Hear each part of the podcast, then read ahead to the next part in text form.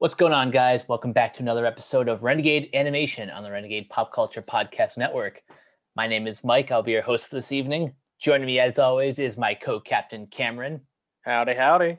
And I hope you guys had a wonderful Mother's Day on this uh, on this beautiful whenever you get to listen.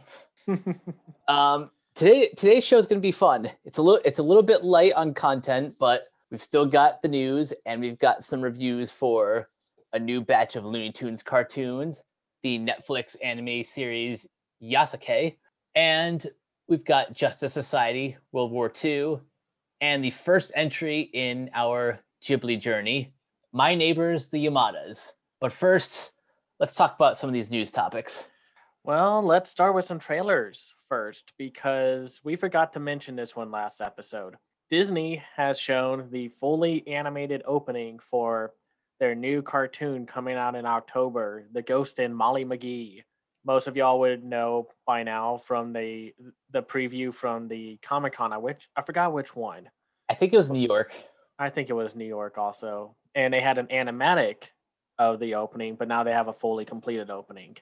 And yeah, d- despite our harsh words to Disney and how they handled the whole amphibia thing, the Ghost and Molly McGee looks great. yeah, and I think October is actually the perfect time to release this because you know you think of October, you think of Halloween, the macabre, and this is sort of a very lighter toned um, ghost story, but you know it still it still has uh, the trap the usual trappings.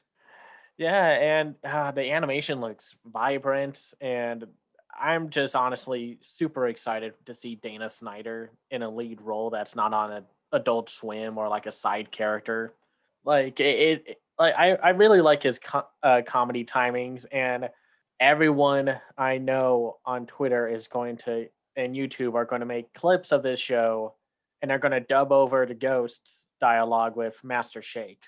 Oh God, I'm I'm I'm actually really looking forward to that. Yeah, no, uh, Ashly Burch, I um I think that's yep, her name. Ashly Burch. Uh, um, is going to play uh, Molly McGee, and someone may have to correct me, but I feel like she and Bo Burnham are the only two people that I can think of, and maybe Dylan O'Brien. Actually, who, there's there's one more. Brian Brian Hull, who's replacing Adam Sandler in Hotel Transylvania Four. Oh yeah, yeah, right, right.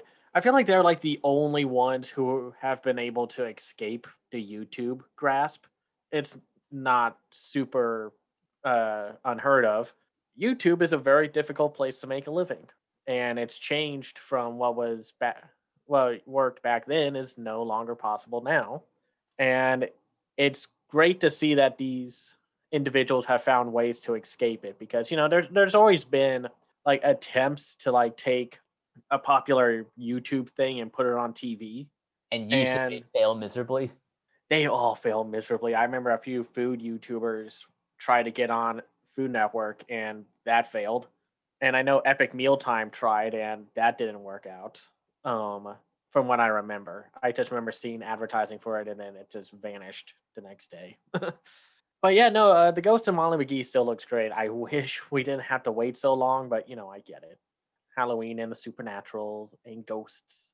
Um, but we also have a trailer for the new Paramount Plus Rugrats reboot, and like a full reboot. And of course, the show is coming out at the end of the month. Uh, yeah, at the end of the month, uh, May twenty seventh. That's we record this.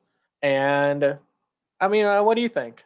I mean, it looks it looks fine. Um, we we've talked before about how, like, to like if we're being completely honest, none of the Nickelodeon shows with CGI animation really hold up. Like even even some of the best Jimmy Neutron episodes still look very dated. So the fact that this kind that this looks like it's funny. I I said it looked not bad on Twitter and I still got I still got dirty looks from from people who are like, "What the hell are you talking about? This this looks like this awful." Looks yeah, I'm like, come on. no, it, this looks way better than like most of Nick's attempts at CGI, and this looks way better than uh, Kamp Koral, and that's not even judging Kamp Koral on its writing or storytelling. I'm just saying on a visual look. Now, I don't think this looks as good as that vertical slice that they showed, but I think if you're going to translate these characters to CGI, this is as good as they were going to look, unless they were given like more time. But uh, but I think they look better than like the translations from like the Boss Baby going to, from film to Netflix, and I really did not like how the Netflix show looked. Ugh. I mean, I'm not usually one to be like, oh, I don't care about the visuals. I care about the writing and the story and the characters and what have you. But man, did the visuals just take me out of it. Hmm. but I, um, I, I didn't even bother with the Boss Baby show, partly because it looked like such a downgrade. I mean, that's a problem. It, well, a lot of people are wondering, like, why didn't they just make this a 2D show? Because uh, it was obvious that the original film took its inspiration and references from 2D cartoons with how squash and stretch and bouncy they were in like expressions and what have you. But um, yeah, no, I think this the this new Rugrats looks um looks good, and I mean, we'll, we'll have to see. I mean, I, I, liked hearing uh, Cree Summers again and I liked hearing uh, Kath Soucie and E.G. Daily, and I think Nancy Cartwright is voicing Chuckie. I- Yep, she yeah. she's been she's been voicing Chuckie since um I want to I want to say like early 2000s. Yeah, that sound that makes sense. I, I I'm I'm a little more curious to hear how the the adults sound because we didn't get a whole lot of them, and I want to hear Tony Hale as Chuckie's dad. Same. I I I, th- I think if you're gonna get a celebrity to to replace the adults, I think Tony Hale is perfect for uh for Chas. Yeah, and um, I want to hear what Grandpa Lou sounds like because I know uh, Michael McKean, who you you would know from like Better Call Saul and such, um, or Food Fact or Fiction on Cooking Channel, sounds like because, like I said, Grandpa Lou sounded really distinct. Though I just realized something, Chuckie's sister is not here, or like, uh, you know, uh, Yeah, where where does Ki- where Kimi in this? I'm uh, wondering if it's this is just like a flat, re- like hard reboot because uh, it looks like Chuckie's still just like a sing an only child, and there's no uh, how what, what's Tommy's brother named? Dill. Uh, Dill. Uh, I still get get kind of amused by that by that pun name and and of course like who who the uh, I forgot the actress for uh, Angelica, but she's she sounds great. But yeah, yeah, no, it looks fine. We'll we'll have to see what happens when we uh, finally watch it. But that's all I have to say. So, um, Made in Abyss, the smash hit anime um, that is now on Sentai Filmworks, it, uh, dis- distribution label, and you know HIDIVE, is getting a second season, and it will be coming out next year, or yeah, uh, tw- uh 2022, called Made in Abyss, Red red sujitsu no Ogo- Gonkyo, or Made in Abyss, The Sun Blazes Upon the Golden City. Probably could have said that first. um, and that also includes an announcement of a 3D action RPG called Made in Abyss Binary Star Falling into Darkness, um, which will be coming out for PlayStation 4, Switch, and PC next year, too. Um, have you seen Made in Abyss? I can't remember. Um, do you do you remember which um which anime preview we talked about this? I don't think we talked about this in an anime preview at all. Like, I think Oh, this might this might have been this might have been like before before fall 2020. Yeah, this was way before fall 2020. And uh this was like 2018, maybe a little bit earlier. I forgot. Oh well, in that case, then I have never seen it. So Oh yeah, If- here we go. 2017 and then was released on Blu-ray in 2018. We might have to do like either like a fresh takes thing with uh Brock or uh tackle that tackle this first season and the legit movie that's connected to the show, not the recap films. Um and, and I mean granted I know we're already going to do one for the Demon Slayer franchise. Uh but I, I think you would get a kick out of this show. It's it's really like, despite a few uh, elements, which we'll get to when we get to. Um, but it, it it's a really cool anime. So the, I can't the, wait the for it. premise does sound fascinating. So I am I am curious to check it out. yeah, yeah. And uh, speaking of anime, uh, we're getting a new Dragon Ball Super film coming out next year with uh, Kira Toriyama in charge of the screenplay and character design. And so, um, this is what Toriyama had to say to the fans. An all new movie since Dragon Ball Super Broly is currently in the making. Just like the previous movie, I'm heavily leading the story and dialogue production for another amazing film. I really shouldn't talk too much about the plot yet, but be prepared for some extreme and entertaining bouts, which may feature an unexpected character. We'll be charting through some unexplored territory in terms of the visual aesthetics to give the audience an amazing ride. So I hope everyone will look forward to the new movie. Oh, hell yes. I am super excited for a new Dragon Ball movie. I remember remember seeing Dragon Ball Super back in 2018 or so, um, or maybe 2019. Probably No. 2019. 2019. That's that's more accurate because I was going to the Alamo. Still, um, and man, was it great to see the fights on the big screen. And I didn't even see Super, and I was just like, I was enjoying myself until it came out about a huge decades worth of harassment and terrible working conditions came out for one of the voice actors for the main character of that movie. So that really soured the the enjoyment of the movie. uh, I'm not going to get into it because I don't want to get sworn by those idiots uh, who keep defending this one actor. So, but I'm I'm down for a new Dragon Ball movie. If it's as good as the last one, I'm down. Oh, yeah. Okay, so we're gonna talk a little bit about the passing of a of an act, actress from the animation community. Um, though people would probably know more of this actress from HR Pufnstuf.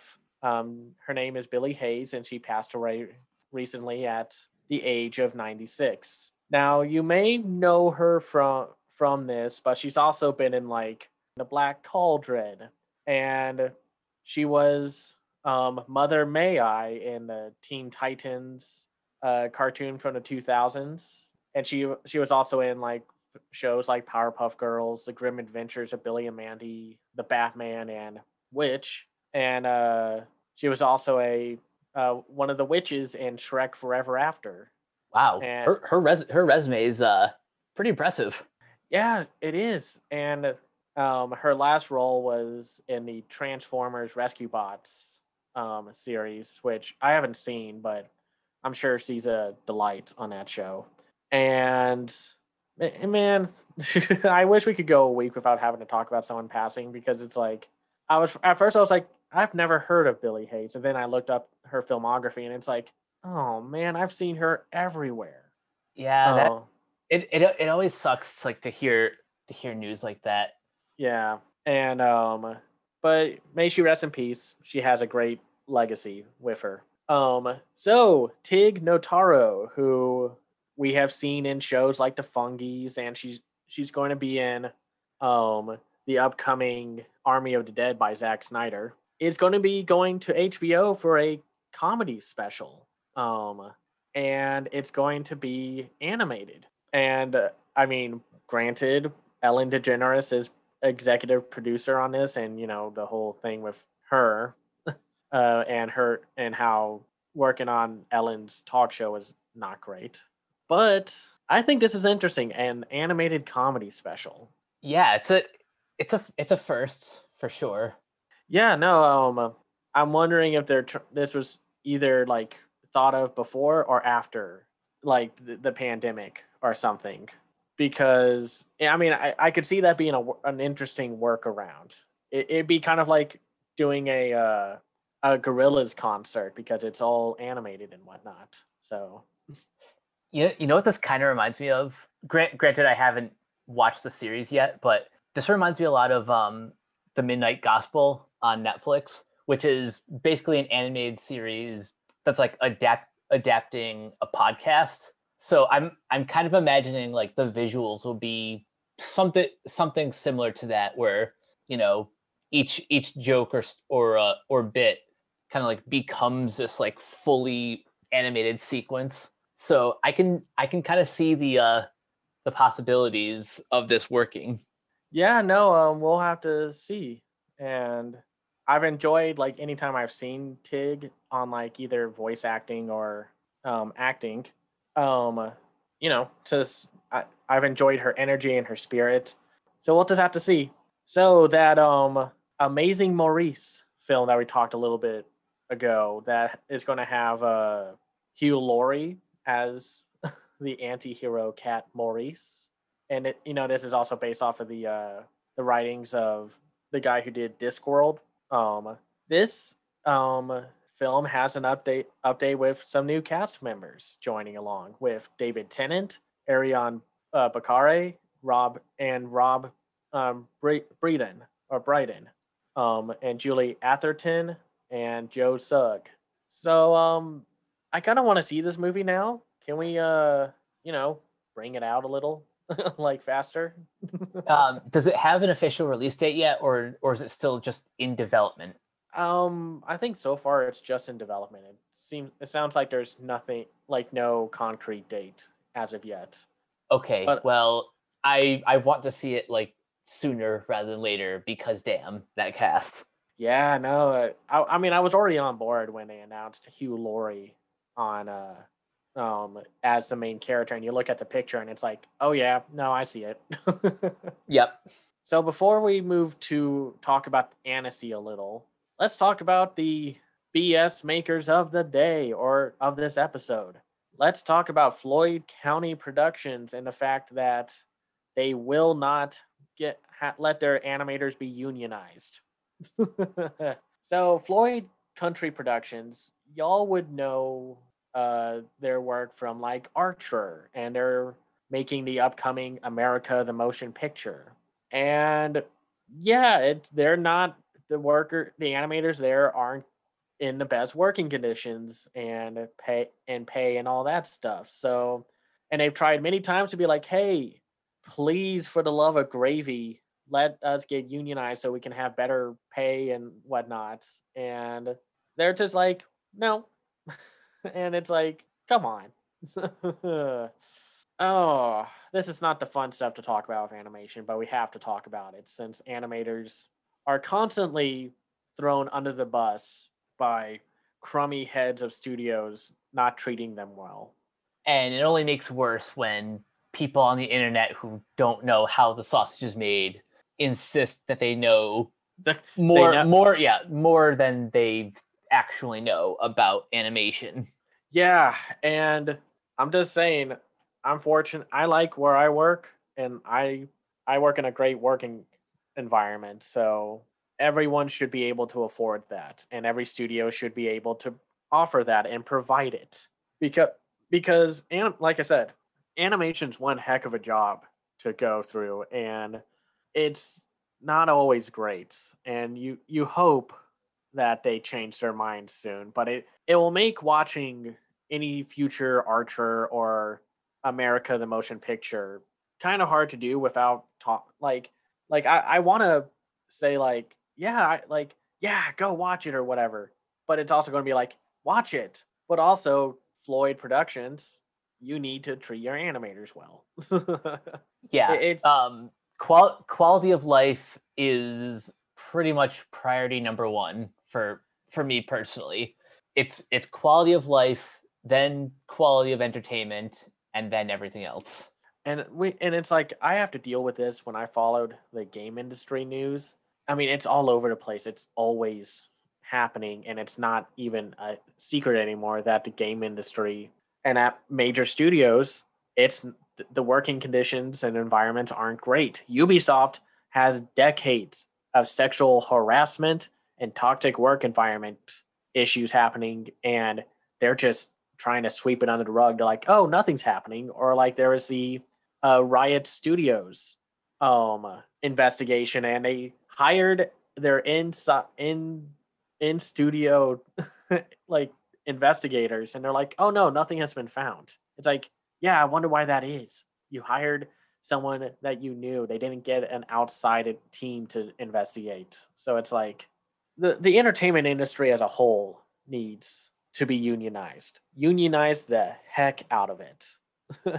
That's all we have to say. So, Floyd County, unionize, or else it's going to be really hard to watch your future stuff. hmm So let's hopefully, as that happens, let's talk about the Annecy update for the Annecy Film Festival, the E3 of an- animation from around the world. We're not going to be able to do a full on like preview guide like we did last time, just because a lot of these details are slowly and painfully just coming out at us the pace of molasses. So we're to just talk about the one of the big announcements. They announced the work in progress section, which includes the the Siren, which will be a 2D 3D animated feature by Sepideh Farsi, uh, Mars Express by Jer- Jeremy Périn, which will be also 2D and 3D. Unicorn Wars by Alberto Vasquez Rico, who uh, made Bird Boy and the Forgotten Children. Um, I've been looking forward to this one for a while, but we'll get to that. Um, Little Nicholas by Amandine Fredon and Benjamin Massoubre, um, which is 2D. Um, Princess Dragon by Anthony Roux and Jean Jacques Denis, which will be 2D, 3D. Nayola by Jose Miguel Ribeiro, and Perlimps by Ali Abre, Abre uh, which will be drawn drawn on paper in 2D, 3D. The Peasants by Dorota Kobiela, which will be rotoscoped and painted on canvas. This is the uh, film that the Loving Vincent team is making. Ooh, um, nice. Blind Willow, Sleeping Woman by Pierre Folds or Foldes, um, which will be rotoscoped in 2D and 3D animation. And then like the work in progress, th- those are the features. And then the work in progress shorts include Robin Robin by Dan Ojari and Mikey Please, which will be stop motion. And you know, it's the Aardman special being made for Netflix. Fena, Pirate Princess by Kazuto Nakazawa, which is the original anime that's being made for Crunchyroll and Adult Swim by Production IG. Uh, Maya and the Three by Jorge Gutierrez, the yes. 3D the 3D series for Netflix. The House by Emma de Swaef and Mark James Roels and Niki Lindroth, Von Bahr and Paloma Baeza, which will be with puppets and animation objects and Samurai Rabbit: The Usagi Chronicles by Hang Lee Lei, which will be 2D and 3D for Netflix. And then the VR stuff will be Immersion: Augment, Augmented Nature by An Anne Lise Kohler and Eric Serre, which will be 3D augmented reality and real time storytelling. And Ascenders by Jonathan Astruck, which will be 3D and virtual reality some of these projects sound so cool and i can't wait to see some of these because i've been waiting for maybe a good few years now to hear about some of these projects. Like that's how deep i am into like learning about uh french animation and just over like overseas animation. Because i've i've been work i've been looking forward to unicorn wars which is a dark comedy from spain and france or it's a collaboration between spain and france.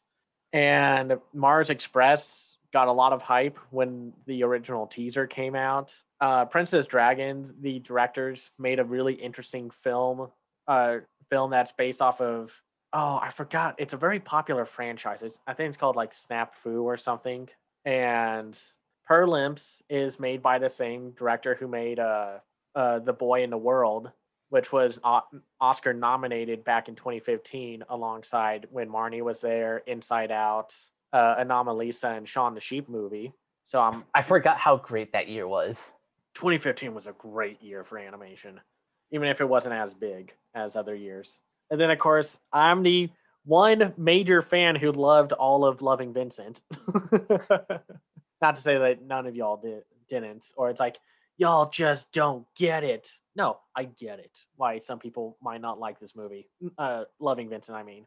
But man, I remember watching the teaser for The Peasants and the stuff they're doing with the hand painted canvas stuff and this, I'm sure, use of CGI and rotoscoping. It looks great. I mean, uh, like, it, do any of these sound promising to you? Like, um, some something I I just realized, and I don't know, I can't remember if we brought it up like when we first discussed it, but Atomic Monster is one of the producers for um, Samurai Rabbit: The Usagi Chronicles. Um, for those who don't know, Atomic Monster is James Wan's production company, and I can't I can't think of another animated project that he's been involved in.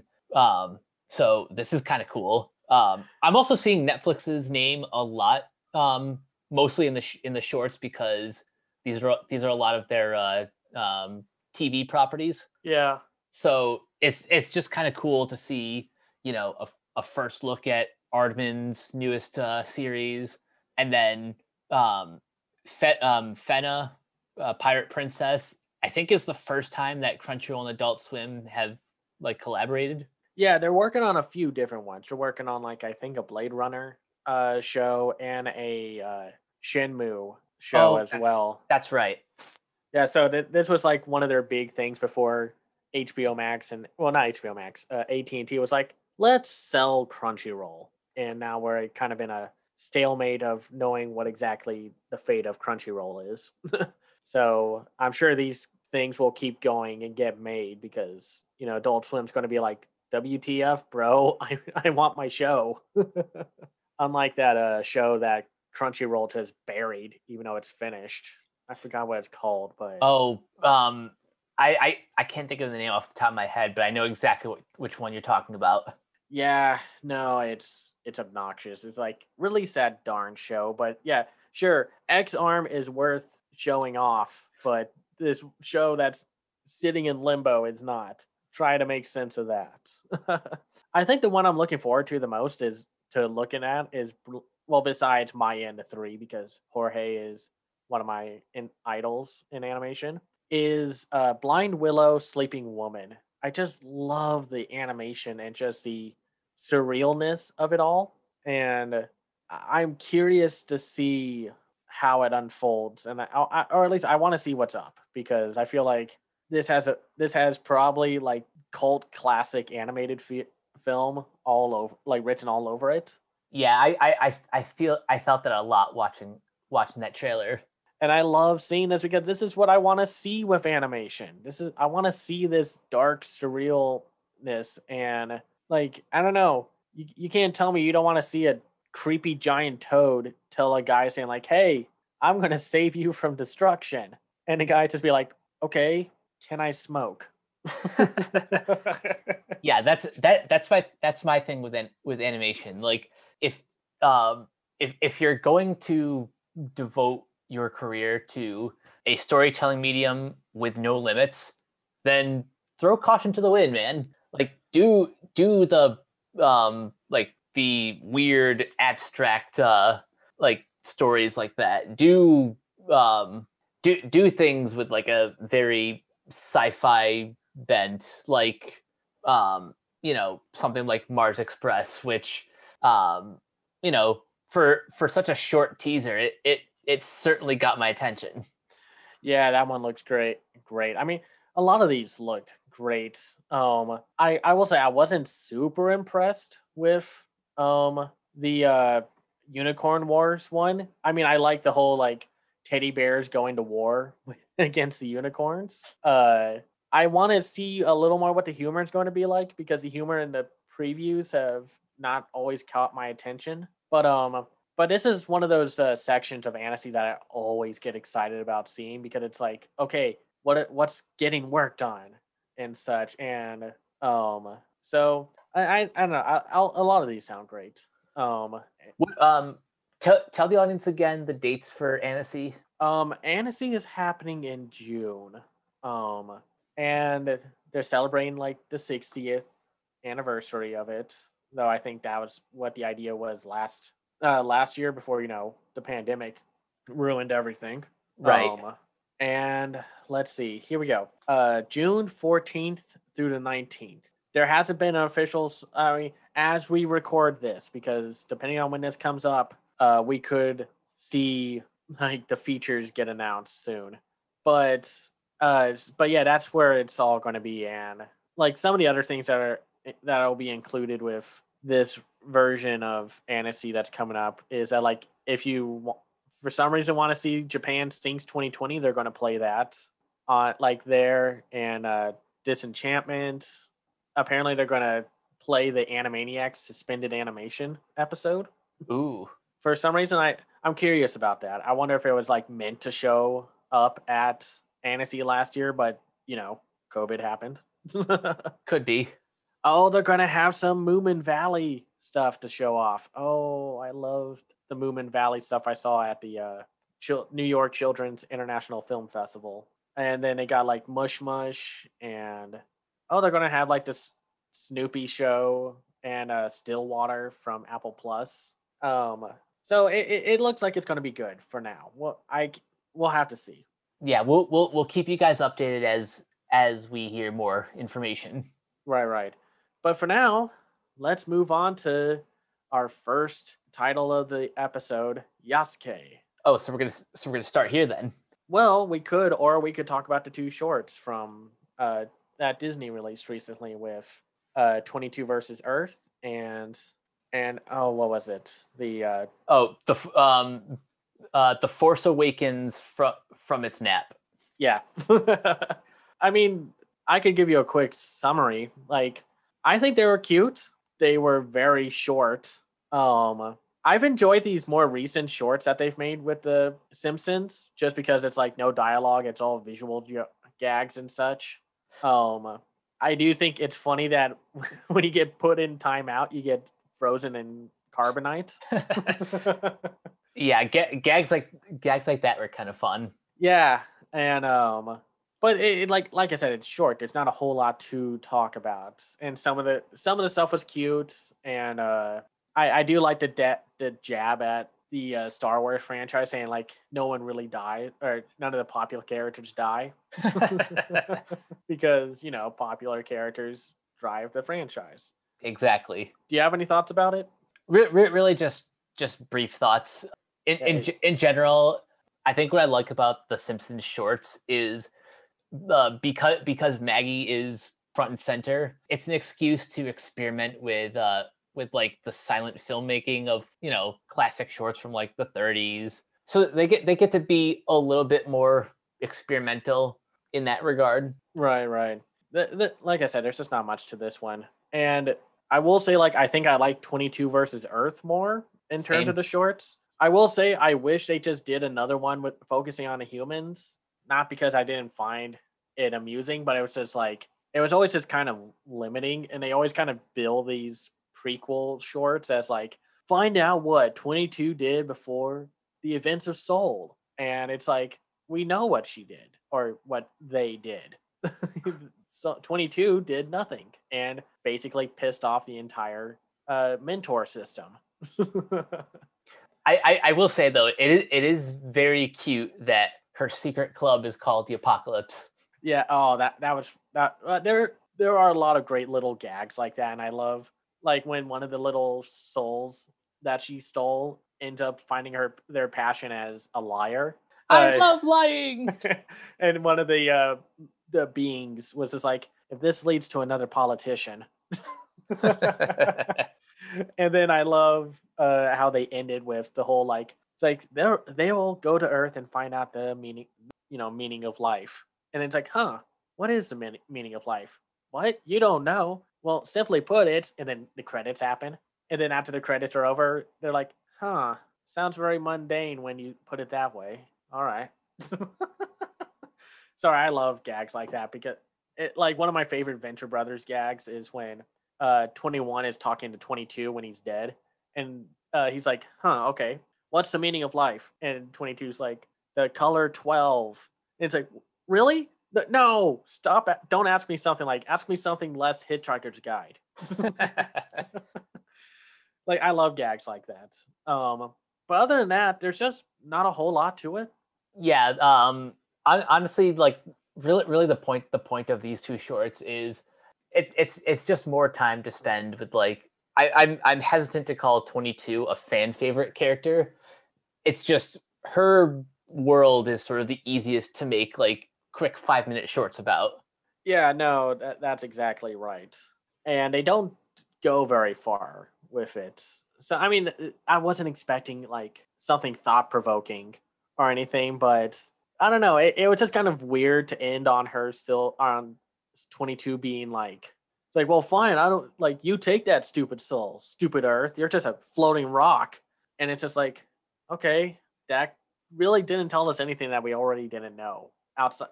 I I, I mean I don't want to say that. This sounds mean that I'm about to say. It sounds like they wanted they had a few jokes that they couldn't fit into the movie, and they just put them into this short. Um, yeah, that sounds about right. Like this, like this isn't even the same, like the same writers as the film. It's just, just pe- people on the Pixar staff. Like, hey, uh, we have some ideas. Can we, uh, can we run with those? Yeah, no, that I mean, I, I think that's overall how I felt about the, these two shorts. They're cute, they're fun, but they're really. I think I preferred the Pixar popcorn shorts more, and I th- and I think I like the Soul one there more than uh the one we got. So, but that's just how I felt. And and any any opportunity to spend more time in that in that world, I'll I'll take every every opportunity. Right, right, same here. But let's talk about Yasuke, the new anime from Netflix that the original premiere like stream that they announced this on was very flippant and dismissive like, "Oh yeah, we got Lakeith Stanfield whatever." Um um so, you know, this is the new anime by LeSean Thomas who made Cannon Busters on Netflix and um it got a lot of notoriety because of its lead actor being Lakeith Stanfield. Um playing the the iconic role of real life um, black samurai Yasuke. Um, but of course, since Yasuke's history is mostly unknown, um, they take it into a very fantasy, sci-fi, Champloo Afro samurai kind of way, and the story is basically about Yasuke who used to serve Nobunaga Oda, and then after Nobunaga and his empire fell, basically like became a boatsman, like ferrying people across the river and such. And then one day he's asked to help take a girl named Saki, voiced by Maya Tanida, um, to a doctor per se. And she has mysterious powers that are being targeted by dangerous individuals, like the daimyo, who's voiced by Amy Hill, and Abraham, who's voiced by Dan Donohue. So, Mike, what did you think about this show or this special or mini series? I guess. Um, I think on the whole, I I enjoyed it a lot. Um, it's it's a it's a Mappa series, so of course it's going to have gorgeous animation, and we'll we'll talk a little bit a little bit later about um, some things that the music composer uh, Flying Lotus has been teasing. I personally think the like the music is one of the best aspects of the show. It just it just gives it gives um it, it gives it gives the show a little bit more atmosphere, which which is a, real, a really nice touch. I I think if if there's one major criticism to be had is that sure because there isn't much known history about about the real life Yasuke, they kind of fill the gaps with with like a lot of fantasy elements when I think they might have overstuffed it with such elements and I would have enjoyed this just as much if it was if it was like a strictly historical based series or if it was like say this took this took place in like the future or I, I don't know some, something that's very clearly not supposed to be the real world. Instead they kind of they kind of met in the middle and that and that's why at times it would feel tonally inconsistent I think that's also my biggest problem with this show. It has all these sci-fi and fantastical elements and like do not think you're going to be walking into an Afro samurai or a samurai champloo with this. You're more or less walking into a um, Samurai 7 situation. I don't know if you remember that anime or not, but that one had a, also like a fantasy with the thieves and such using giant mechs and whatnot. You know, and most of the samurai were, you know, humans with just they were just really good at fighting with weapons. and it's actually a good series. I I recommend tracking it down. And yeah, I well, I wouldn't mind these fantasy and sci-fi elements if the sci-fi elements did not feel so secondhand. Mm. Like they felt like they felt like they were there because like I, I would have been fine with the more fantastical elements. Like I love like the bounty hunters like Achojah, who's voiced by Will, William C. Stephens, who who uses like ma- like magic uh, to make like these hologram warriors. Yeah, that um, that was really cool. yeah, and I liked Nikita, who can turn into the who's this very large woman who can turn into a bear, um, and such. But then you have Haruto, voiced by Darren Criss, who's this giant mech, and the sci-fi elements are like barely in this show. So And don't ask for an explanation because they're not going to give you anything. they're not. And I mean, I loved Haruto, and I was so sad that they killed him off in the fina- in the like second last episode or so. He's like the kind of character I I would like to write, kind of a himbo kind of thing. like Yeah, he, he he he basically reminds me of um K2SO from from Rogue One or yeah, or or Robot from Invincible. yeah, yeah. And another problem is that Yasuke is technically not the main character through most of its run. It's really Saki who's the main focus. And I'm I understand why they call it Yasuke. I I understand, but I wish it was like the tales of Yasuke or something because I want to see him as the lead. I want the story to completely focus on him. Yeah, they they they depict Yasuke in in this series as like you know like like the man Max or um or the man with no name. Would, Even though he would- has a name. yeah i mean i i get it like that's that's sort of playing into the samurai or um like cowboy tropes but it was it wasn't at all what i was expecting from like just just based on like the marketing No, I liked the like they show a lot of his uh story from the flashback sequences, and I like those. I thought those were the best moments of the show when it was just focusing on Yasuke and just the story of an African slave going to Japan. And and like if you're wondering, they do touch upon the racism and just like the identity of like Yasuke trying to find out where he fits in this world. But it's not a major part. And no, it's just like I, I liked those flashback elements more.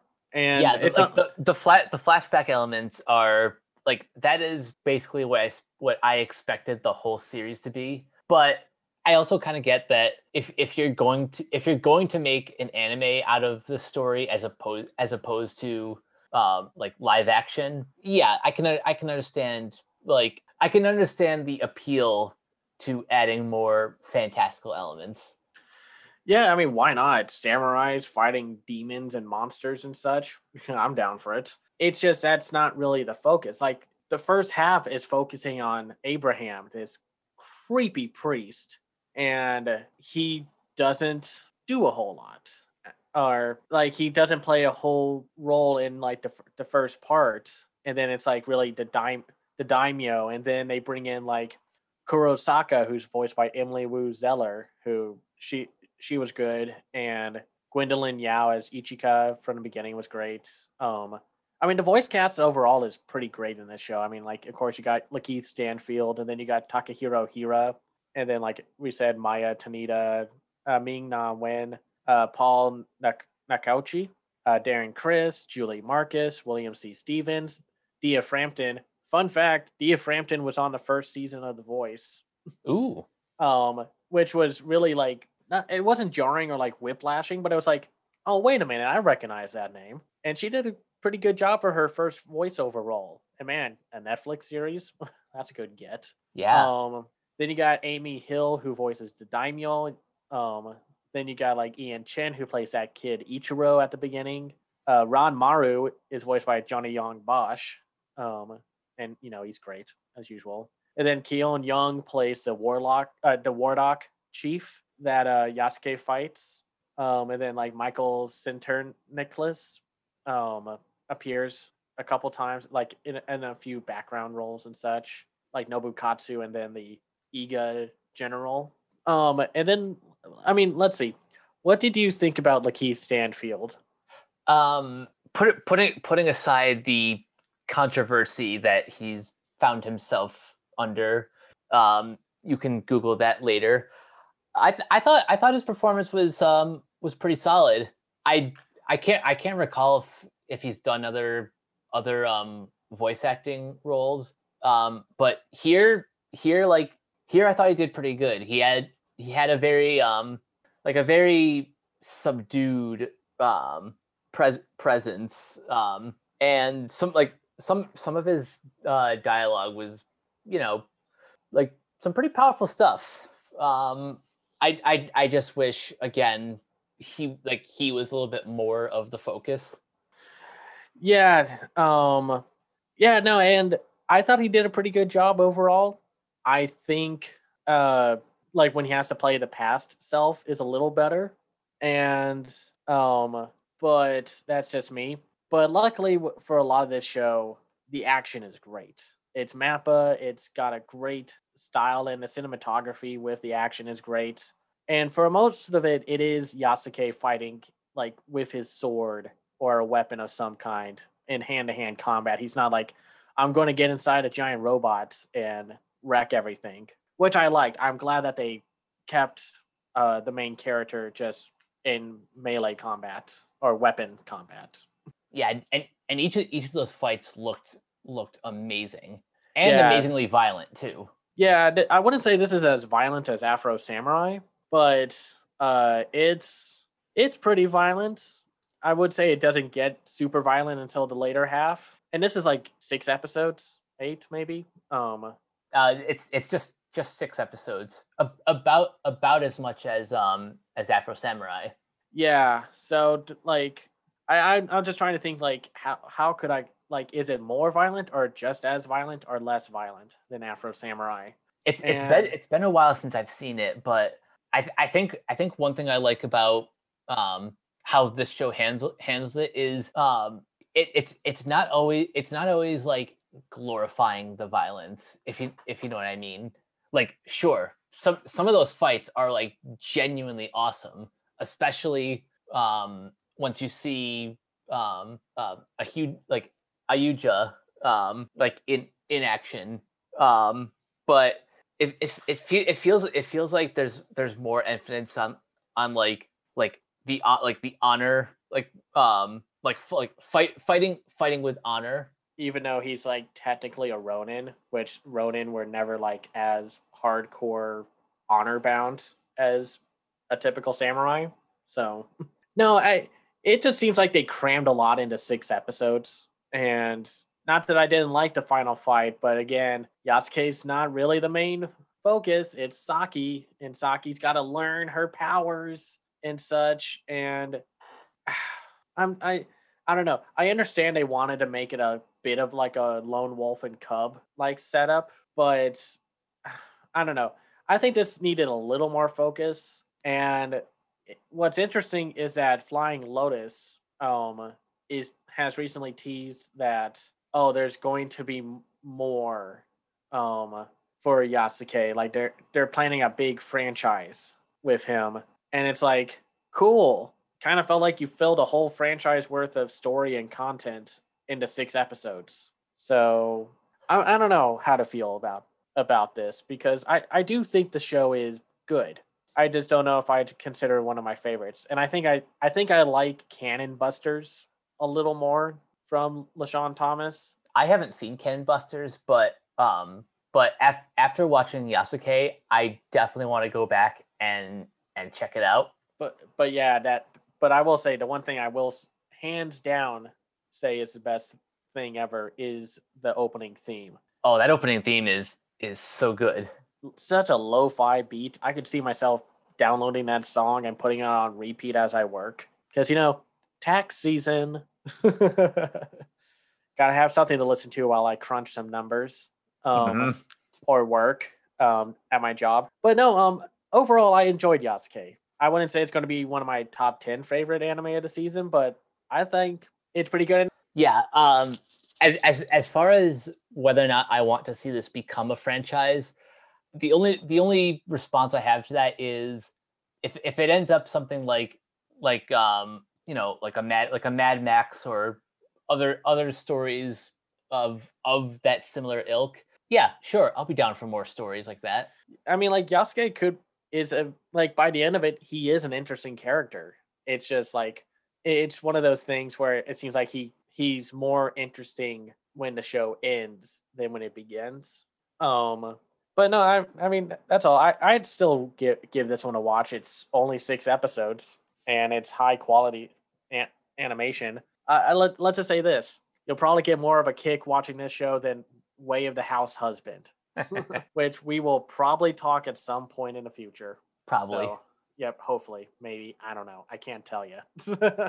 Uh, for now, we move on to a brand new batch of Looney Tune cartoons. uh, I mean, I- have a lot to say about this new batch, but I have to say overall, I'm I'm still getting a huge kick and enjoyment out of these shorts.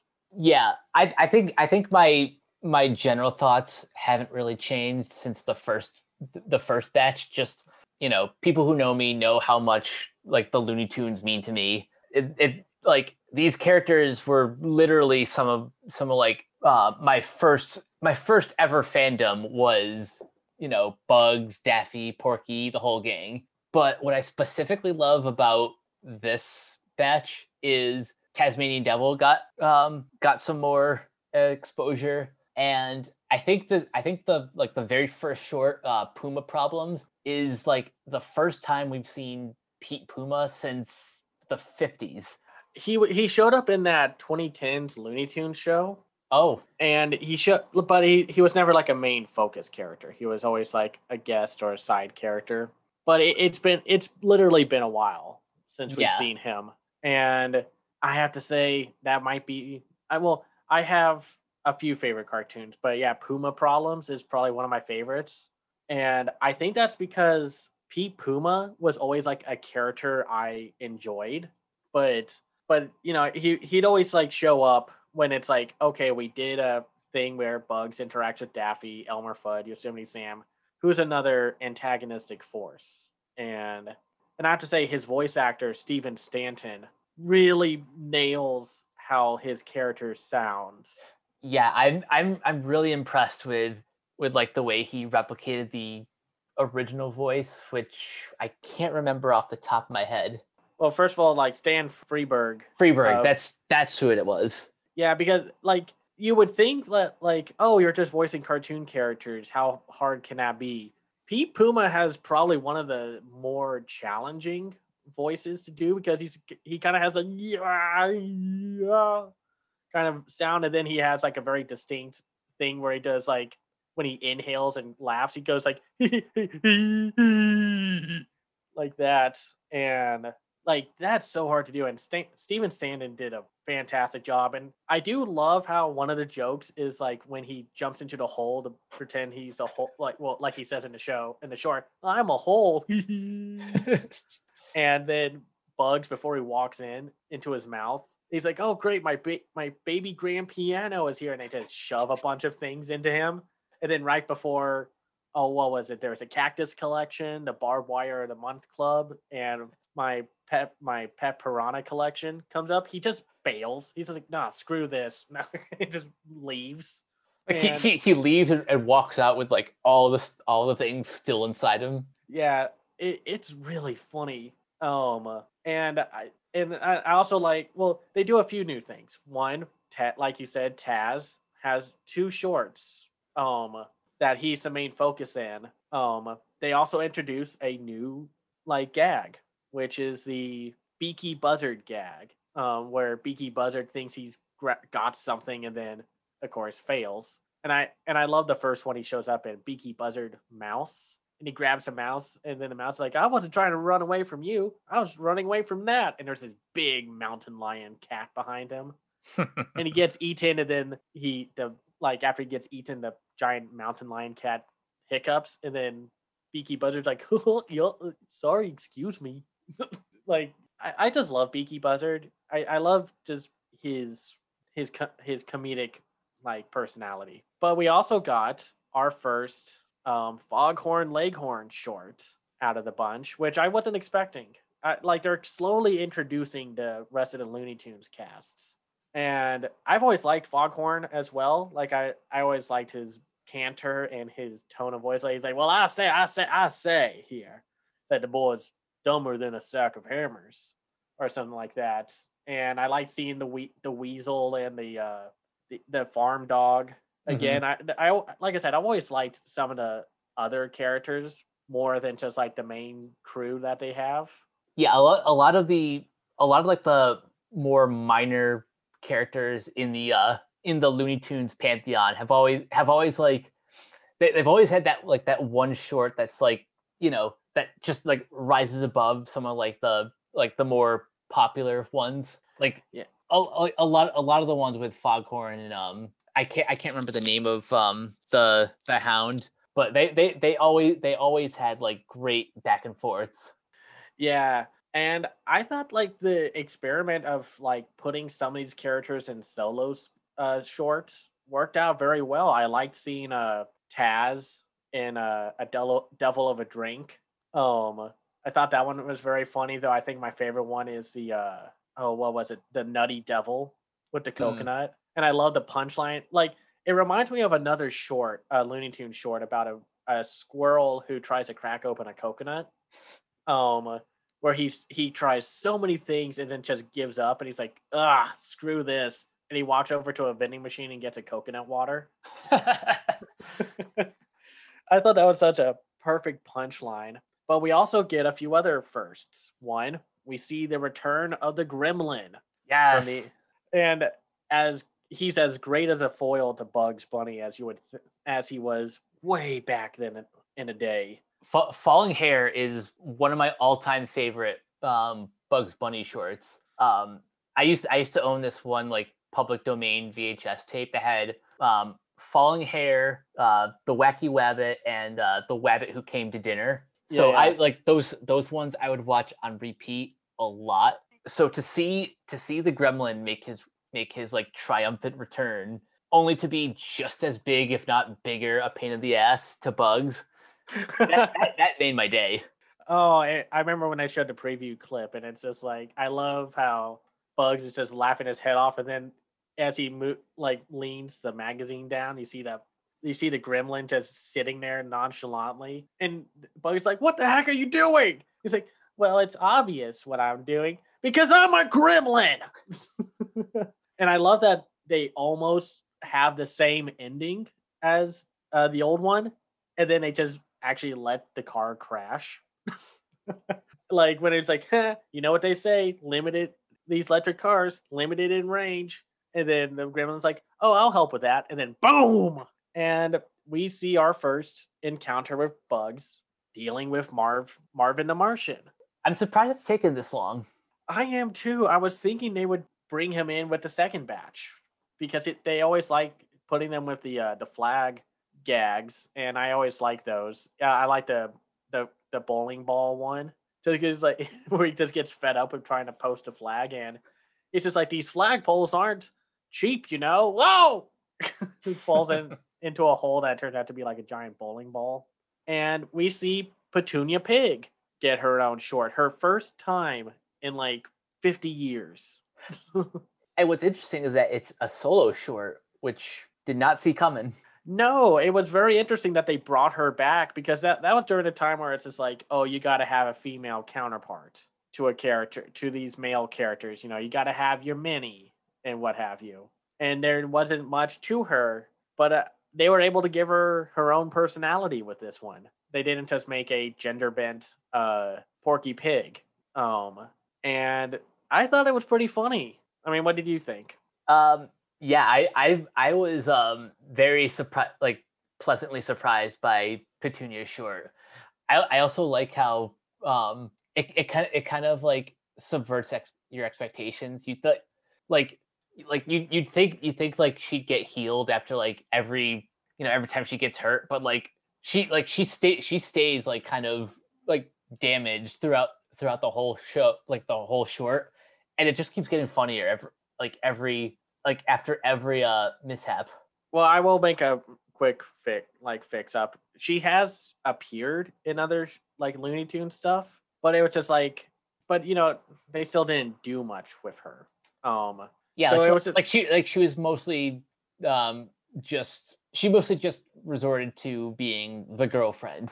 yeah. So I liked seeing her in this one. I love the whole joke of like she almost falls on a uh on a rake, and she's like, "Hey, it could have been worse," and then it gets launched back up, shocked, falls back down, lands on the rake. anyway, and it, it's a very delightful short, and I also like that they gave uh, Yosemite Sam his own shorts. I liked seeing what they were going to do with him. I wasn't expecting that also for him to be the to to give him a solo thing, but I will say I think my favorite short is still the Sam Sheepdog Ralph Wolf shorts that they've done so far for these two uh, for this uh, series. I I just love the the canter, the premise, and how they. It's a nine to five job of standing around protecting sheep and then stealing sheep. yeah, that's that's always my favorite aspect about the um, Sam and Ralph shorts is that un- unlike unlike Wiley Coyote and Roadrunner, this is this is literally their job. Mm-hmm. And I I love the the different outfits, and I love like the one where he puts on like the grass outfit, and Ralph put oh, no not Ralph Sam puts a golf tee in his head. First of all, ow. Um, and then he just keeps failing to hit him, and then it, it gets enough to Ralph Wolf. He's like, "Hold on, you idiot!" And he's like, "Swing with your back arm or whatever the term is," and then he gets whacked. and then you find out that the ball still didn't get hit. and I, like I said, I, I I like the shorts that have like the lesser known characters. I'm not going to say I'm getting kind of tired of the major focus being on like Daffy Duck, Porky Pig, and Bugs Bunny, but I'm starting to like I want to see a little more variety. Little variety. And it's not like it's they're not funny. All all the all of these are still pretty funny. I I still love uh I forgot which one it is. Uh the one where Elmer Fudd is about to pay off a parking ticket, and then Daffy Duck comes in as his lawyer, and it's like, oh, Mallard practice. Yep. And um, I thought that one was a delight.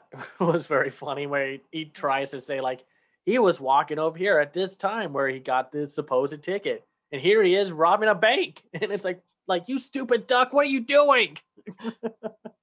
yeah, I, I the the punchline of that is is is one of the funniest things of it on the one hand it, it's a little bit predictable because we know that you know elmer elmer's a bad guy so he's getting he's one way or another he's getting his comeuppance.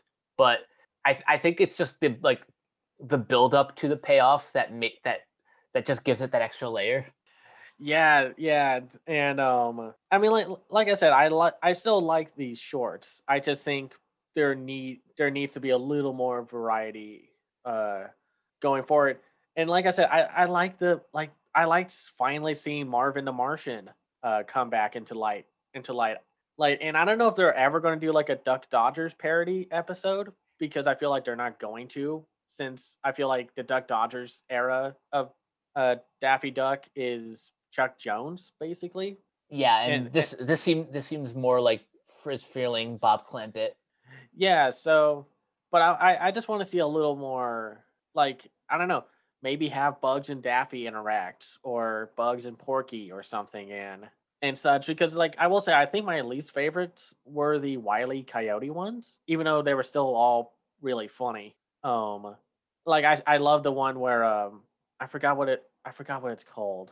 Um oh dang it. Um is is, where, is, like, is it the one where like he tries he tries to like to freeze time to catch to catch yes. uh, the Roadrunner? Yeah, that's the one. And yeah, that that's that's my favorite of of the two. Yeah, and they also introduced another kind of like in between gag with Daffy's psychic. Um, I don't remember that one as well. I think it's very fun. I love the punchline. It's like you're gonna explode into fame, and then it turns out that the crystal ball was a bomb painted. like I, I think it was cute, but I don't. The fact that I had to kind of think about it on the spot about what the punchline was kind of says something. Some of some of these, um, I I do kind of have to go back and and rewatch. Though, like the ones that really stand out are the ones that try try to do do something a little bit different. Whether it's bring bring back characters we haven't seen in a while, or just you know just mixing up the formula. Yeah, yeah. But um, still, I love watching these shorts. I'm still going to watch the every other new batch that they put out. I I, I think um when when when this was first announced, they said they had like a thousand minutes ready to go. So that I think that I think that means we still have like at least 70 more shorts that have been completed. We'll see. I I mean I can't wait. I um like I'm fine with whatever. Like I said, I want to see a little more variety among the characters, but definitely like do bring on more characters, do more variations of who's working off of who. All right. Um yeah, o- overall my thoughts are go watch go watch these Looney Tunes cartoons because they're great. Yeah. um, moving moving on now to the can you believe this? It's the 41st film that that DC has done uh, direct to video. It's this is uh, Justice Society World War II, directed by Jeff Wamester and written by Megan Fitzmartin and Jeremy Adams. Um, this is an original story involving the Justice Society of America, a group of heroes aiding the Allies in World War II, um, who make an ally from the future who who sends them on a history-changing adventure. Um, but by the way, there will be spoilers for this. Um, so like like the the tra- the trailers seem um, seem to imply that Barry Allen, the Flash, travels back in time to World War II um, to join the Justice Society, but there, there there's reveal that happens, I guess, like halfway through, um, that kind that kind of um, it, it it it basically reveals that this this Barry didn't travel to the past; he traveled to another Earth. Yeah, he traveled uh, travels to a World War II centric Earth and meets the Justice Society, which are which is founded with Wonder Woman, uh, voiced by Stana Katic, Steve Trevor, voiced by Mickey Mouse himself, Chris Diamantopoulos, uh, Jay Garrick Flash, voiced by Armen Taylor, Hourman, voiced by Matthew Mercer, Black Canary, or the Dinah Lance version of Black Canary, voiced by Elysia Rotaru, uh, Hawk or Carter Hall Hawkman, voiced by Omid Abtahi, and you, you know, I've been meaning to bring this up because I remember when we talked about this in one of our more popular episodes where we, you know, run down what movies are coming out this year. The reference point, I didn't mean to ask if this if the Justice Society was like the Justice Lords. I meant that Justice League two-parter where the Flash and Green Lantern get kind of warped to a different dimension and they meet like a pseudo copyright free version of the Justice Society. Um, you're you were talking about the Justice Guild. Yeah, the Justice Guild, which has pretty much every other character, like the same batch of characters almost, but they're just but for some reason they couldn't have the rights to these versions of the characters. which is interesting because I've know I've seen that version of the Green Lantern before. Like that's a that's a, that's like an older version of the Green Lantern, um, or a different take on the Green Lantern, and like of course, the old fashioned Flash. It, for some reason, in that version, it's wearing a football helmet. um, but yeah, the Justice Guild was what I was thinking of, like th- that the Justice Society was like a play on and such, or you know, vice versa. Right, right. Um, so overall, before we get into it, I liked this movie, but I can't I can't help to think that they inadvertently advertised a different movie to us. Yeah, even even the synopsis I read was like wait a minute, something's not right. Because then when you get into it, it's like, oh, so instead of just a Justice Society film, it's a Elseworld Flash story where the Flash, it like at the be like the whole thing gets ignited when the Flash helps Superman. And this is apparently the same Superman from uh what was it, Man of Tomorrow? Yep. Um, because it's Darren Criss uh voicing him. And I just think that's interesting that it's like, okay, so are they going for a connected universe again? Even though I feel like that was ne- they never said that was the plan. I, I, it's just interesting because I'm kind of wondering if like my enjoyment of this film was kind of hampered by the fact that it was not the film that we were told it was, or if if it's just like I didn't read between the lines in what this was actually going to be. You know, in hindsight, I think I think it makes more I think it makes more sense that it was a um, sort of Elseworlds film. I mean, I I, I think I think um, I think what D- what DC is doing is they are they are building a new cinematic universe. They're just kind of being low key about it. Kind kind kind of like what the co- like what the comics do. Like we we understand that everything takes place in the same world, but it's not like every book has to like has to make like explicit references every time. But what I'm getting at is I should have known what the quote unquote twist was in this movie because you know there like there's a there's a famous Silver Age comic called Flash of Two Worlds where Barry Allen and Jay Garrick meet each other for the first time and and team up. So they're kind they're kind of referencing that comic plus you know the classic Justice Society of America um, comics from the 50s. Yeah, and I mean I love seeing these older DC superheroes. Like, when are you ever going to see Hourman that's not in a Justice Society setting? Be- because I mean, let's kind of face it, Hourman is kind of a weak superhero. I mean, I, I mean, I don't know. I always kind of like kind of laugh at the fact that his powers only work for one hour, and it's like, why do they have to be an hour? This is is this like Ultraman logic where you can't where Ultraman can't stay giant for no longer than five minutes? I mean, I mean, yeah, I- it, it it is it is a pretty silly gimmick, but they they've they've surprisingly made it work twice now. Um, between this and um, a younger version on on the CW show Stargirl, which is kind of like a more modern update of uh, the Justice Society. Um, between between this movie Stargirl and the upcoming Black Adam, if you're if you're a fan of like the Justice Society of America, then you should be pretty happy that this team is getting a lot more exposure.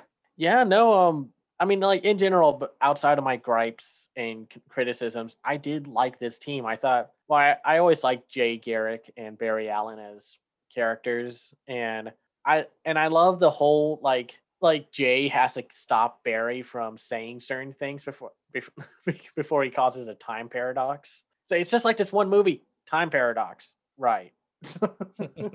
and I thought the character dynamics were pretty interesting. I think Black Canary and Wonder Woman don't get the best arcs, but I did like Black Canary and Hawkman's dynamic. I liked uh, Hourman with Jay Garrick. We'll talk about Steve Trevor in a little bit, but I also liked the twist of uh, of seeing Doctor Fate, um, who's voiced by Keith Ferguson. Great, Um, great casting, by the way. yeah, and I've I, always I, I, I almost thought for a second that was Tom Kenny, but I kind of I Keith Ferguson and Tom Kenny have like sort of similar cadences in their voice. Yeah, I could see that. Though, like, if you follow uh, Young Justice, the show, Doctor Fate's voiced by, or at least the helmet is voiced by Kevin Michael Richardson. And I, I mean, I was kind of amused when it started to be, become like the more pulpy Elseworld story. Like, instead of fighting like the Nazis, they fight uh, a mind controlled Aquaman. And I, I mean, I, I like that twist. They definitely hid that from from the marketing, which was nice uh, well, it kept me interested, and I did like. What did you think about the twist of who? Uh, how should we say? Uh, Shakespeare. It, it it was it was a twist that I didn't I didn't see coming at first, but when you think about it, makes a lot makes a lot more sense. I mean, it like it doesn't help that that it's still it's still the same voice as um as Superman, but and also you know Shakespeare being a writer, and it seems like on like on that Earth he's a he's a reporter, so it's like you, you like it's it's just enough of a twist to like to result in like a satisfying enough payoff, but it's more like in hindsight that's that's when you start to feel feel a little a little silly for for not catching it right away. Right, right. I, I really like the art style. I I love that this new art direction that they're going with. It looks a little bit more like um, how how these characters are depicted in like on like on the actual page. Yeah, I- and I like that they use like the retro designs. Like I like I liked Wonder Woman's design and Black Canary, and I know it's like a different Black Canary, but I I, I mean I I like seeing variations. Like you know, variety is the spice of life. Um, and I will say some of my criticisms start popping up with like, well, it's another DC direct to video animated film. The animation's going to look janky at times. Mm, yeah, the jank, the jank is back. like I get it. They they make these and release them like per court like new quarter of the year, and I I feel like I would rather them slow down if it meant that it could put more time and resources or you know money into making them the best possible version that they can be. Because again they they have this problem from time to time where they overload the story with like a lot of plot like interesting setups and then very little payoff or no payoff depending on what movie you're watching but that's just me i No, I, I I get that. Like lately, I've been I've been really kind of bothered by films that either don't or can't reach their full potential. You know, for for better or for worse. And that could just be me being spoiled by getting Justice League, the Snyder cut, which was you know four hours and two minutes of everything that he wanted. So comparing that to this movie being only 84 minutes and having to cram in all of all of that stuff it can result in certain subplots being uh, a little undercooked and i know listen i get it you i know wonder woman and steve trevor are are a thing in the comics and in the movies and such can we go one wonder woman movie without steve trevor ever being brought up or in the plot at all? At the I ve- don't at the very at the very least could they could they at least at least not made their romance as creepy as it as it uh, was in this film? Like at first it's like oh that's kind of cute. He's he's giving her flowers right now. What do you mean this isn't the first time he's tried this? Oh that's creepy. And i wish they didn't kill off hawkman but i guess it's like the two I, this is the one plot thread i didn't care for they killed off the two love interests for black canary and wonder woman and that, I don't that just seems that just seems really unfair That's so unfair. I was I was kind of waiting, and maybe that's kind of my fault for thinking Hourman was going to get killed at one point, but he gets to survive.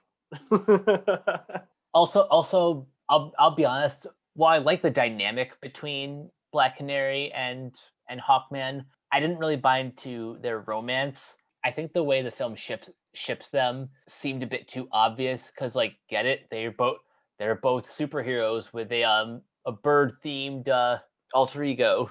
yeah, and I didn't care for the advisor who was voiced by Geoffrey Arend. Not that like he was like performed badly or anything like that. He's just, oh, I'm evil and such. I don't know. Um no no I I, I get it. But by the way, his like um his character, the like the advisor, is actually based on a more interesting villain called Psycho Pirate. Um That's who that is? yeah. Oh, come on. I love Psycho Pirate. Yeah, I know. I, I'm I'm disappointed in that too. When when I learned that, Like you give all these retro outfits and then you put him in this boring Atlantean suit and not the awesome pi- Psycho Pirate costume. Man, this is why Batman Brave and the Bold is great. They let them stay in the outfits. uh, we'll have to talk about that show sometime.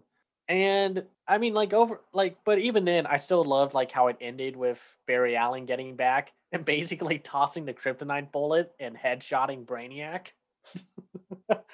that was like- that was that was pretty badass. The way the way that fight went down. Also, I I love I love how Brainiac is nothing more than the noodle incident in the film. I know he's just kind of like, I'm here. We're going to, we're going to rule the world. I'm going to start ignite the plot, and that's all. and then get shot in the head. and uh no, I mean, like I, despite my complaints, I still really enjoyed watching this one. I I just think I don't know. There just could have been more to it, but maybe that's just me, and maybe I'm just maybe I need to stop expecting so many uh things or just something different from these DC direct to video films. I mean, Yeah. what do you, Um, no, I, I, I, I get that. Um, I've, I've been, I've been trying to manage my expectations, and well, well, well, I won't go as crazy as giving, giving this a five out of five if I graded on a curve, because even then, I I still have issues with, with certain subplots. I can comfortably say that I enjoyed this movie. Same. No, it's a. I've enjoyed their uh push for these film for these films more after the Apokolips War one. Like I think Batman, uh, The Man Long of Halloween. Tomorrow. Well, that one looks great. I just re- I just watched the trailer on mutes and while you were talking, and it looks like they're kind of going the same way here with a younger Batman. Since I well, that makes sense since, since isn't the Long Halloween like the sequel story to Year One or something like that? Yeah, it's it's it's like it's pretty much his uh his year two. Yeah, yeah. So I'm I'm excited to see that, and I also well, in some ways, I'm a little bummed that this isn't going to take place during the cool '70s year uh, Soul of the Dragon Batman. Uh, But but I, I I hope we get a sequel to that one because that that movie is just awesome. don't sequel bait us if you're not going to make a sequel, DC. But yeah, no. Overall, I still very much enjoyed uh Justice Society World War II. I still kind of think uh we were sold a different movie at first, but I'm going I'll get over that. I'll be fine. Um I don't consider it a major criticism.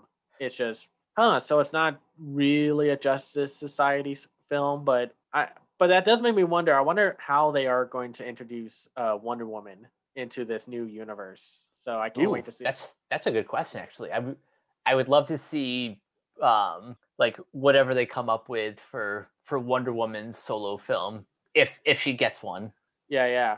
Well, I hope she does. I don't want the mixed response to Wonder Woman 84 to like tell DC and Warner Brothers like, and maybe nobody wants Wonder Woman No, don't anymore. don't don't don't worry don't worry about that. Um Wonder Woman 3 is already on the way, but yeah, as far as, but as far as the as far as the animated world goes, I would love to see what what they come up with.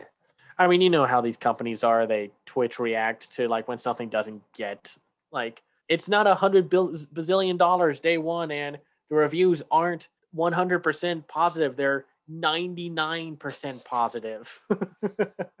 but I mean, that's a whole- other issue I can go into in another time. But yeah, no, I'd recommend it. I I think Soul of the Dragon's still the better film of the t- two that we've had so far, but they're they're going in a good direction. Oh yeah. So our final film is actually the first entry in what we like to call the Ghibli journey. And just as a reminder to the audience, these these movies are chosen completely at random. We we we, we decide by the wheel.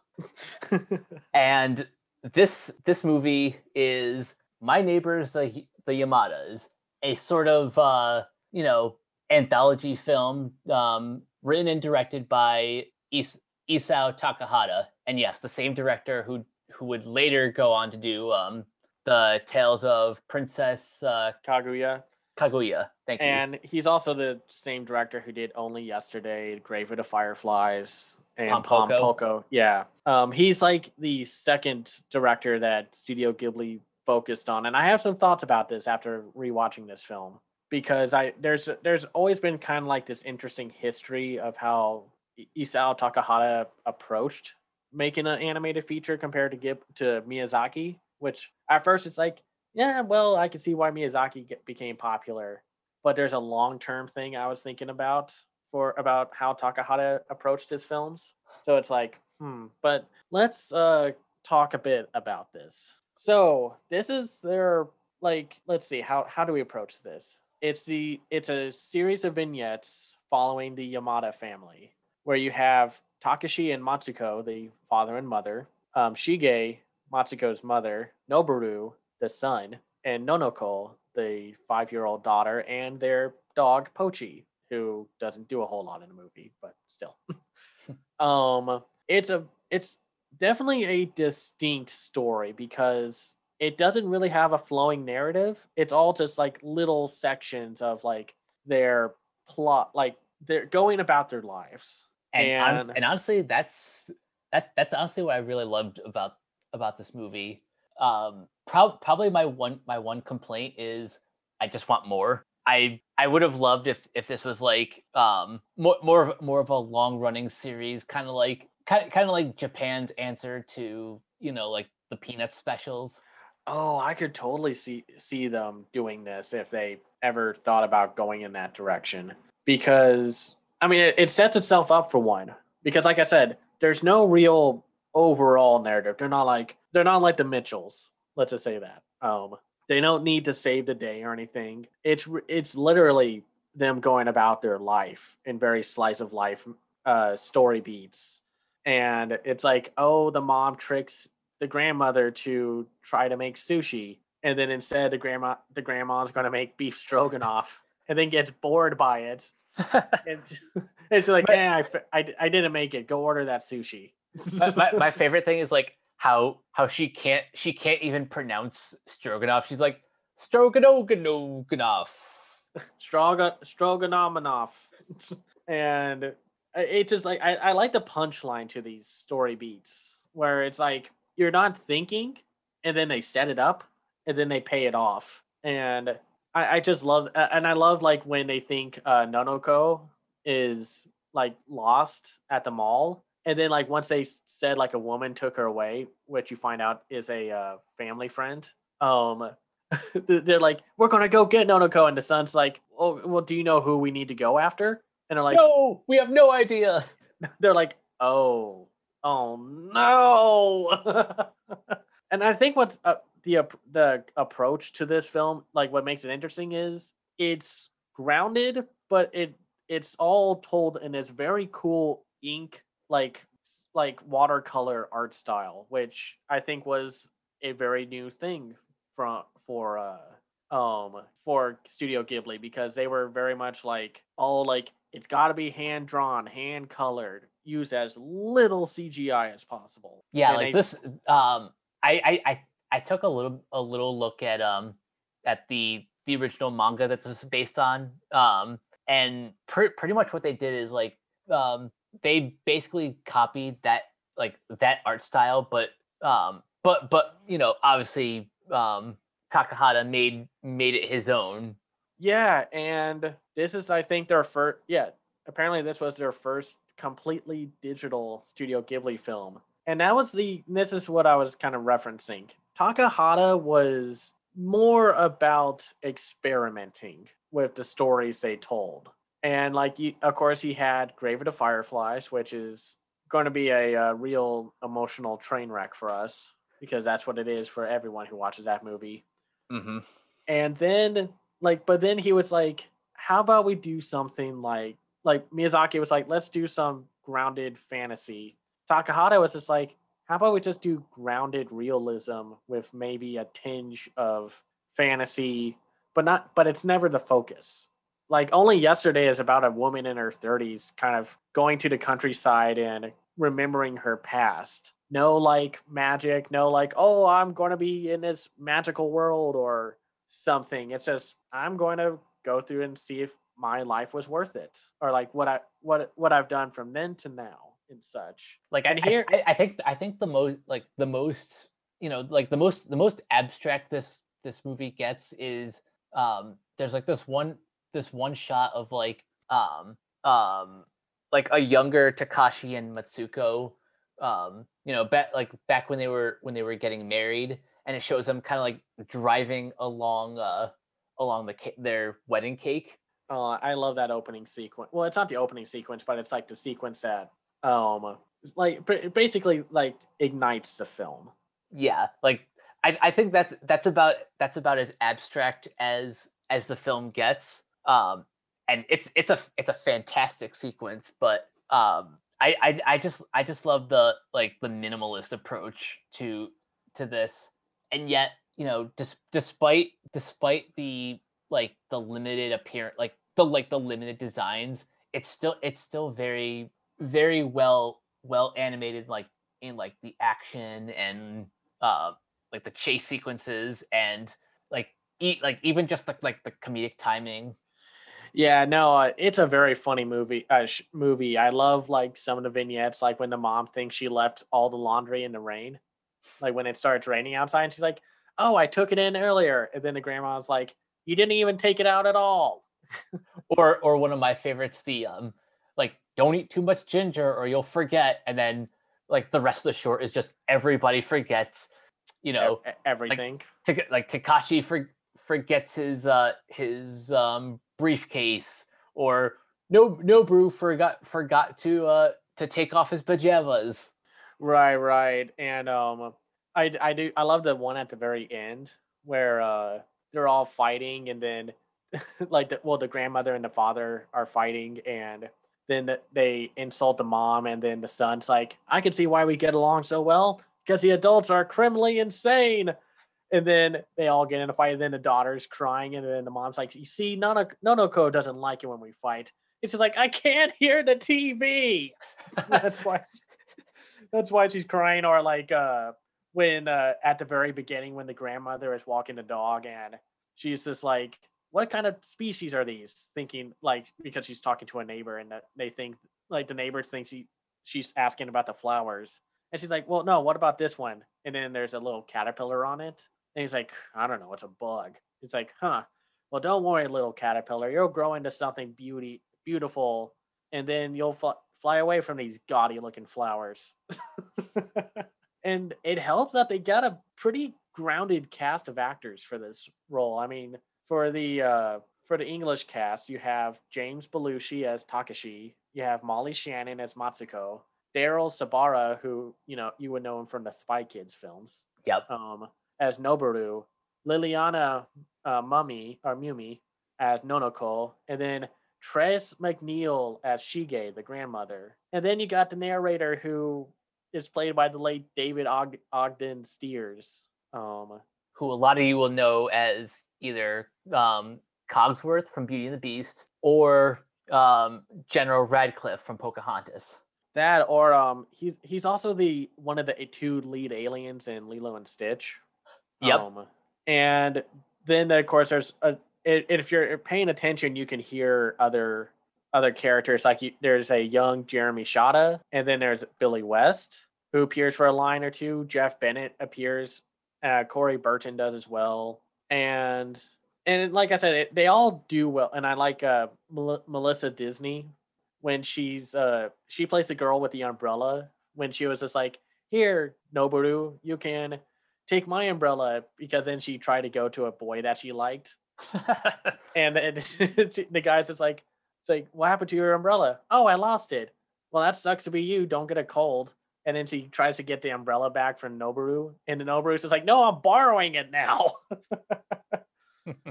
and I I can understand why some people didn't take to this film at first because it it, it does meander. It's just a bunch of skits.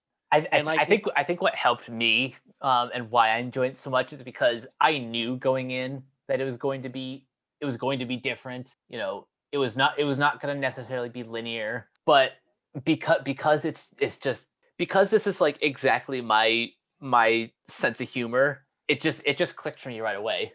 Yeah, no, it's like you got to go into this knowing that it's kind of a low key story, and apparently, apparently having a low key story means that you're second tier uh, Ghibli, and it's like That's that's real that's really unfair. I mean, I get it. Like this is the same studio that did um like Princess Mas- like- Mononoke, yeah, Spirited um, Away, The Wind Rises, like these big grand films. But they also do like I don't know. It's the same thing that happens like when Pixar does like a like some some kind of like lower key, lower stake story, and it's just like why is it second tier because it's not an epic story? Don't you want this kind of thing in animation? Like I, I don't know. It- it's just a case of me being again saying like animation fans don't know what they want. yeah, they only they only know what they don't want. Yeah. And that's what I like about Ghibli. They're able to do big grand epics and then they're also able to do these smaller film like films and stories. So I don't see the problem with that. Um but like I said, I understand if some people find like well there's not much of a story. There is though. There is technically a story. You just have to focus on the beginning and the end because then it all connects. Like all these disconnected vignettes will all connect like from between the mid- beginning and the end. Because at the beginning, during the me- the wedding ceremony when Takashi and Matsuko are getting married, there a woman is talking about just saying like, "Hey, a marriage is a challenge, and y'all will need to do as much as you can to make sure that everything goes smoothly and such." And like a bunch of very you know marriage philosophy kind of stuff. And then what really hooked me into the film again, like because I was getting to a point where it's like, ah, I don't know if I like this one again, like I reviewed it a while back and I said I really liked it. Then I watched it. Then I kind of haven't watched it since until for this podcast. And then the ending happens and Takashi says his speech, and I think it's just a great moral. Oh, it's Oh. it's the speech that leads that leads into a great um, musical number that's that's taken right from um uh what's the film uh the man who knew too much. The song Yeah. the song is called um Que Sera Que Sera. Yeah, whatever will be, will be. And his like the speech, it's just him saying like, "Hey, li- just take life as it comes. Don't worry about the future. Don't like just take it as it is, and like don't worry about it too much. And just no matter what happens, a strong family bond will get you through any challenge. And I just think that's such a strong message. And I, it's like you kind of get then get like, oh, I get why uh, Takahata wanted to do this kind of film. And that was kind of the reason why I'm starting to really like Takahata. Not to say he didn't have his own terrible work working ethics that like Miyazaki had. Like if you watch like the only yesterday making of, he was like very strict about like how he wanted things to go. So it's like but he was also the one director between the two who wanted to experiment.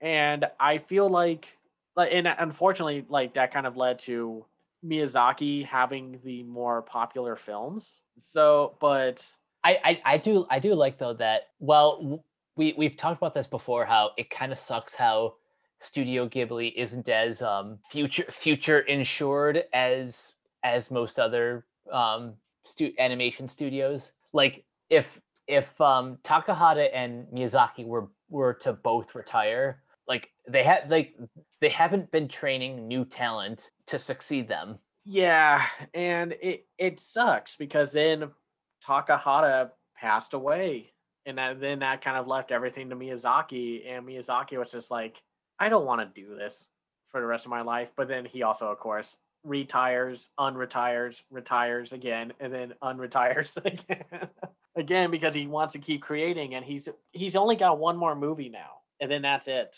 And unless Goro finally get gets help to make movies or they get some freaking outside talent. There are so many anime directors, Ghibli, to pull from. Pull some of them and make to make stuff for you. Like you can still make movies. You don't need just Miyazaki. anyway, sorry. Uh, but like I said, that's what I always liked about Takahata. He was always willing to experiment, and I wish Ghibli went into that direction of his experimentation instead of being like so tied tied to Miyazaki being like we can we're doing everything traditional and that's it. No no ifs ands or buts. Yeah, I.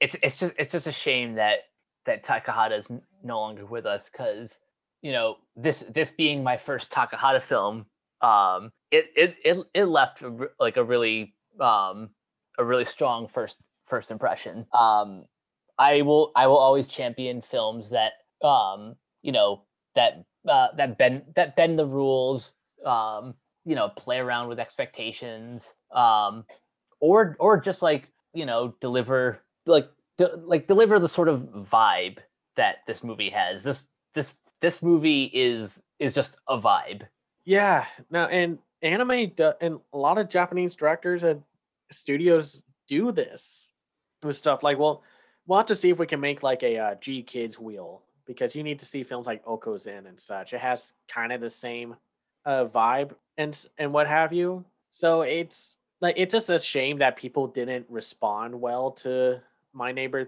the Yamadas because I feel like if that one did better, apparently it didn't perform as well. It like it came it underperformed at the box office. ah that's a shame Yeah.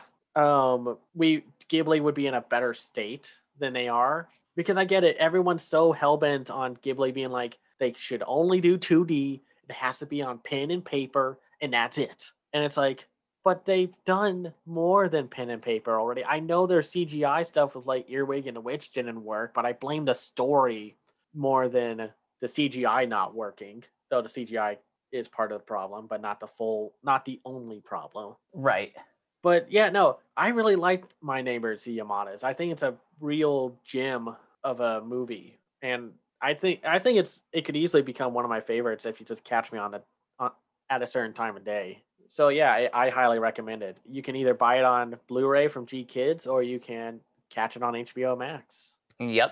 Um, now, before we move on to my other recommendations, um, Cameron, why don't you go ahead and spin that wheel?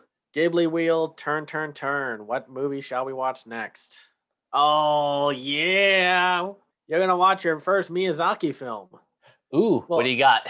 You're gonna watch his third film. You're gonna like this was like partially when like Ghibli was starting to form or kind of not fully there yet. We're gonna watch Castle in the Sky. Awesome. And oh, this is one of my favorites. It like if you had to like tell me like three favorite Ghibli films, Castle in the Sky, Spirited Away, Porco Rosso. So I'm I'm ve- I'm very lucky that uh that we landed this one because it's it's been on my list for a for a while, and I've been I've been very curious to check it to check it out. So I'm glad I'm glad now is the opportunity. yeah, let's see here. Uh we could have fallen on Grave of the Fireflies. Uh, no, I'm not I'm not ready. I'm not ready for that yet. I, lo- I love you, Takahata, but I'm not ready for that yet. You're not ready for the emotional train wreck of it all. But yeah, I think th- this will be a fun one to watch. We're not going to do it for this anime, se- like for the next two episodes. So we'll- Yeah, this we'll, we're we're gonna push this one off until after our big two-parter uh, spring anime anime breakdown. Yeah. Um, but before we go, um, for my recommendations, I've got I've got a couple. Um, one, since we are recording this on Mother's Day, I have I have no choice but to recommend The Secret of NIMH, which uh, I've talked about before a million a million times. But um, Mrs. Brisby is one of, if not the greatest strong female protagonist because what she what she lacks in in like you know physical strength um she makes up for like in in her heart in her you know in her bravery um going going through going going through this like grand adventure just to save just to save her son who's um who's fallen ill um and and yet like even even even though she's even though she's scared even though like she has no idea what lies ahead of her she still she still um takes that leap of faith. And uh it's it's one of my favorite don bluth films. I think i think it it's quite literally his best his like his masterpiece. I don't know if this is streaming anywhere but you can probably rent it for like three bucks on youtube um but yeah definitely check this one out. And the other, my other recommendation is um the youtube channel dave lee, dave lee down under. You know he does his month his monthly series cartoon evolution. And um his next his next installment is um for tasmanian devil. So earlier this afternoon i was watching some of the old like the classic tasmania shorts that are all on hbo max. So Mhm. um you know if you want if you want to prepare for dave lee's next next video definitely check out those classic shorts because you know Ta- tasmanian devil is um he didn't he didn't appear in a lot of the looney tunes shorts but the ones he did appear in are pretty are pretty hilarious they they have some of the best uh like some of the best physical gags between between bugs and and and, and any of his uh his foils I, I think my favorite one was when Daffy Duck had to deal with him. And I forgot how exactly that one went, but um, I remember the ending just showing how pathetic Daffy is. oh yep and like he was willing to go back into the cage where the Tasmanian devil was after putting him in there because a dollar slipped under it. And then he's like, I might be a coward, but I'm, a, greedy, coward. yeah, no, uh, that's a good channel, and that that'll be a fun video to watch. Um, so since it is Mother's Day as we are recording this, I'm going to give the obvious, and people should watch Wolf Children by Mamoru Hosoda. The Mm, story good of a sing- yeah, the story of a single mom taking care of these two kids who turn out to be part wolf because she married a werewolf like character. Don't ask. Um, and it, it's just a great movie. The mom's a fantastic lead character. It's one of my favorite movies of all time, and it was my favorite film of 2013. and that and that's saying something because it beat out Miyazaki for me. So like take that as you will. And this was already a year where we had like Ernest and Celestine, a letter to Momo, and so on. And for the one last tease that um, you will have to put up with um, before we get to the anime season episodes, I'm going to talk about one that I was completely surprised by because the genre of anime from this season, from from this is from, has sucked, and we'll talk about that when we uh, in the first episode. But I want to talk uh, recommend Bakuten Backflip, and it's a rhythmic gymnastics anime. And if you were disappointed by, or maybe disappointed by Skate Leading Stars or the other major sports anime of this season, Backflip is the one to re- that really nails it. It's beautifully animated. The characters are so expressive. The combination of 2D when they're for everything else and then CGI is handled perfectly. And it's just a great and fun story. I love the characters. I like the comedy. I have to say the character with the green hair is my is my favorite because of how expressive he is. Oh yeah, he I I, I remember him being like um like he he he was a lot of fun that that character. Yeah, so I can it's like, oh my gosh, what what the heck is this amazing sports anime this season doing under a mile of garbage? and I, I feel like nobody's really talking about it, or maybe it's just I haven't caught up to it yet because I, I'm still catching up on watching all this stuff for the first episode this week. But you know, life comes first and taxes. yeah. So those are the two those are my two recommendations. Yeah, we got we got some good stuff uh lined up for the next couple weeks. Um I am very much looking forward to talking about genres other than the sports because yeah, that was a nightmare. um, but more, but more on that later. For now, um, Cameron, where can everyone find you online? Uh, you can find me on Twitter at Cam's Eye View. I run my own website called camseyeview.biz where I talk about animated films in, a, in the section called The Other Side of Animation. I have my own Patreon at patreon.com slash camseyeview. You can find me there. And that's where you can find me. I'm also in the Renegade Pop Culture Facebook group. I'll post there from time to time. Awesome. And you guys can find me on Twitter at Captain K482. Check out all my quick thoughts on letterboxd.com slash Coach K482. You can find me in all the various Facebook groups just at my name. You can follow Renegade Pop Culture on Facebook and Twitter at Ren Pop Culture. You can listen to all of our podcasts on Anchor, Spotify, Apple Podcasts, wherever you listen. And Everything can be found at renegadepopculture.com. Need an escape? So do we. That'll do it for this installment of Renegade Animation. We will catch you guys later. Peace out. Bye.